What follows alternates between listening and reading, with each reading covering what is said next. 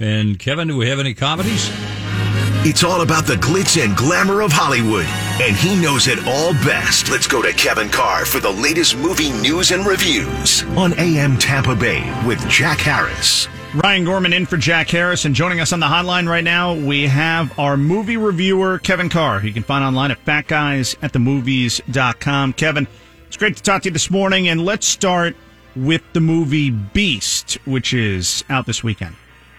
Yes, uh, we slowed down a little bit in the box office because you know the big, you know, the movies with uh, superheroes and, uh, and, and and fighter jets and dinosaurs Right. slowed down a little bit. now we've got movies with a with a uh, rogue lion, and this one you've got Idris Elba playing a father who's taking his two daughters to South Africa, where his uh, where his the, he was he's a widower and his his wife was from there, and he was taking the daughters down there, and they go on a safari and get caught in a in their vehicle is trapped by a rogue lion who is just on a rampage and killing people and it's them trying to survive. So we've seen these movies before. It's it's your standard uh people trying to survive in nature, you know, going all the way back to Jaws or Grizzly or you know, even something like Anaconda or um you know, any any movie like there was a movie called Crawl I think about 2 years ago about alligators during a hurricane in somebody's house.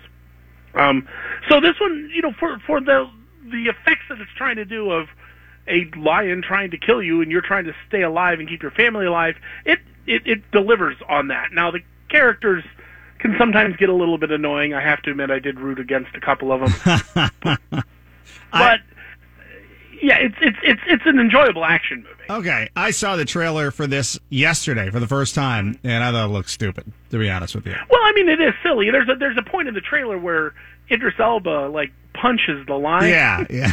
I mean, it's like, kind of ridiculous. okay, you know, Yeah. th- th- it's a little silly at that point. There was Uh, actually but, a know, really hey, good that's- movie uh, on, I think it was uh, Two Killer Lions. It's kind of based on a true story that had Michael Douglas and Val Kilmer Oh, Ghost in the Darkness. Oh, Yeah, that's was a- that's a great movie. That's a really good one. yeah, and that was uh, like yeah, like you said, it was based on a real story where this this lion was going and just picking people out of the uh, out, out of their villages, which Yeah. is kind of terrifying. Right. You know, when, when you look at it, so so yeah, I mean, there's every now and there's there, there there's like a, the killer lion movies, the killer shark movies, the killer crocodile movies or alligator movies.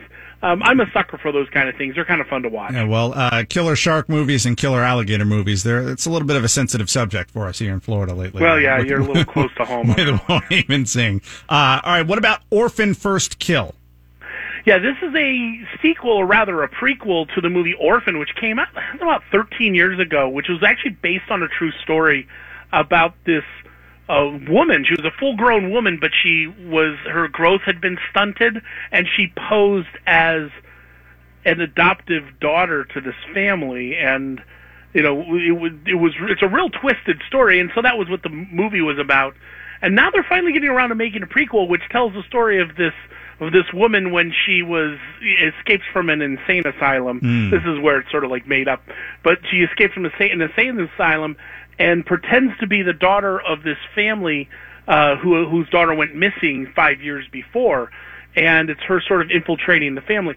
Now, I mean, the original movie I wasn't a huge fan of. I got to say, this one it kind of follows the horror tropes, but you know what? It has some interesting twists and turns. It's got some interesting things going on in the plot, and at least some realistic reactions. That was, I think, my biggest problem with the original one. Yeah. is people didn't, you know, no one was alarmed at the stuff this person did, but in in this movie.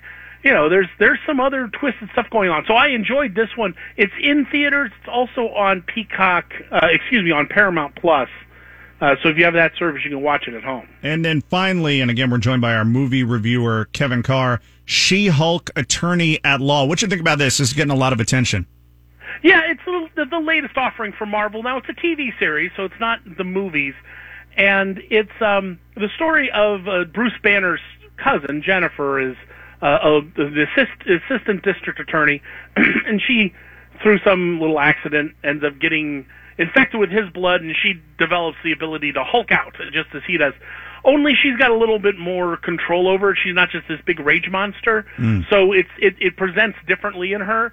And ultimately, this is this is really Marvel doing a sitcom. I mean, it's sort of like if Ally McBeal turned into a Hulk. uh, that's the kind of show you get. So you have to go in knowing that it's, Yeah. it's a little more lighthearted. It's whimsical. It's your your basic you know, like like Ally McBeal or or those Sex and the City shows were about a woman in their 30s trying to navigate life. Only she's also a Hulk. So So you so you wouldn't compare it to like what we've seen on Netflix with Daredevil or Jessica Jones or something No. like that. Okay, different different No. vibe than that. Well, it's, the- ones on Netflix, especially like Jessica Jones and The Punisher, those are really dark. Yeah. This is this is whimsical. This is Okay. kind of funny. She she's constantly breaking the fourth wall, talking to the audience. It has some goofy little stories, and even if you look at how they they they bill it, they bill it as a a comedy, like an action comedy. And and I think that's kind of cool because not every movie has to be about somebody who wants to destroy the earth and lay Yeah. waste to a city.